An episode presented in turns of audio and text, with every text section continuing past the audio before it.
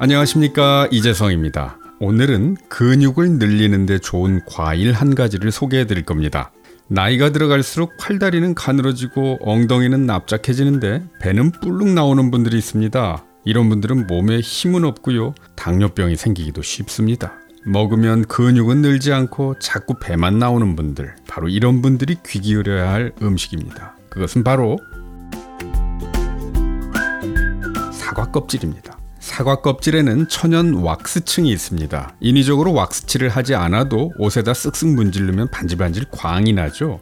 사과 스스로 자신을 보호하기 위해서 천연 왁스를 생산하기 때문입니다. 그런데 그 왁스층을 형성하는 다양한 성분 중에 우르솔산이라는 성분이 있습니다.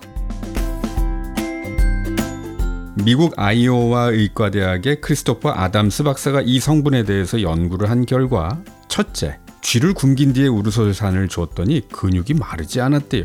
둘째, 정상 식사를 하는 쥐에게 우르솔산을 줬더니 근육이 더 잘 늘어나더래요. 이 연구는 2011년 6월 세포 대사학회지 셀 메타볼리즘에 실렸습니다. 셋째, 지방간 및 대사증후군을 유발시킨 뚱뚱한 쥐에게 우르솔산을 주었더니 근육과 갈색 지방은 늘어난 반면에 지방간과 혈당은 감소하는 효과가 나타났다고 합니다. 이 연구는 2012년 7월 플러스 원 학술지에 실렸습니다.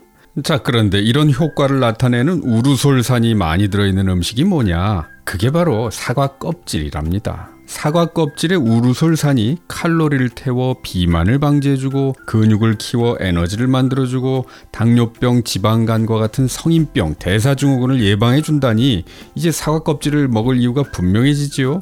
몸짱 만들어주는 음식이에요. 그럼 이 우르솔산이라는 게 사과 껍질에만 들어있냐?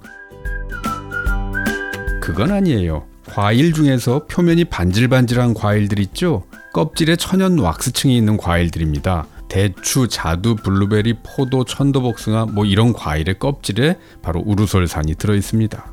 자, 하여간 사과 껍질 꼭 드세요. 사과 껍질에 우르솔산만 들어있는 건 아니에요. 섬유질도 풍부하고 안토시아닌과 퀘르세틴 같은 항산화 물질이 풍부하답니다.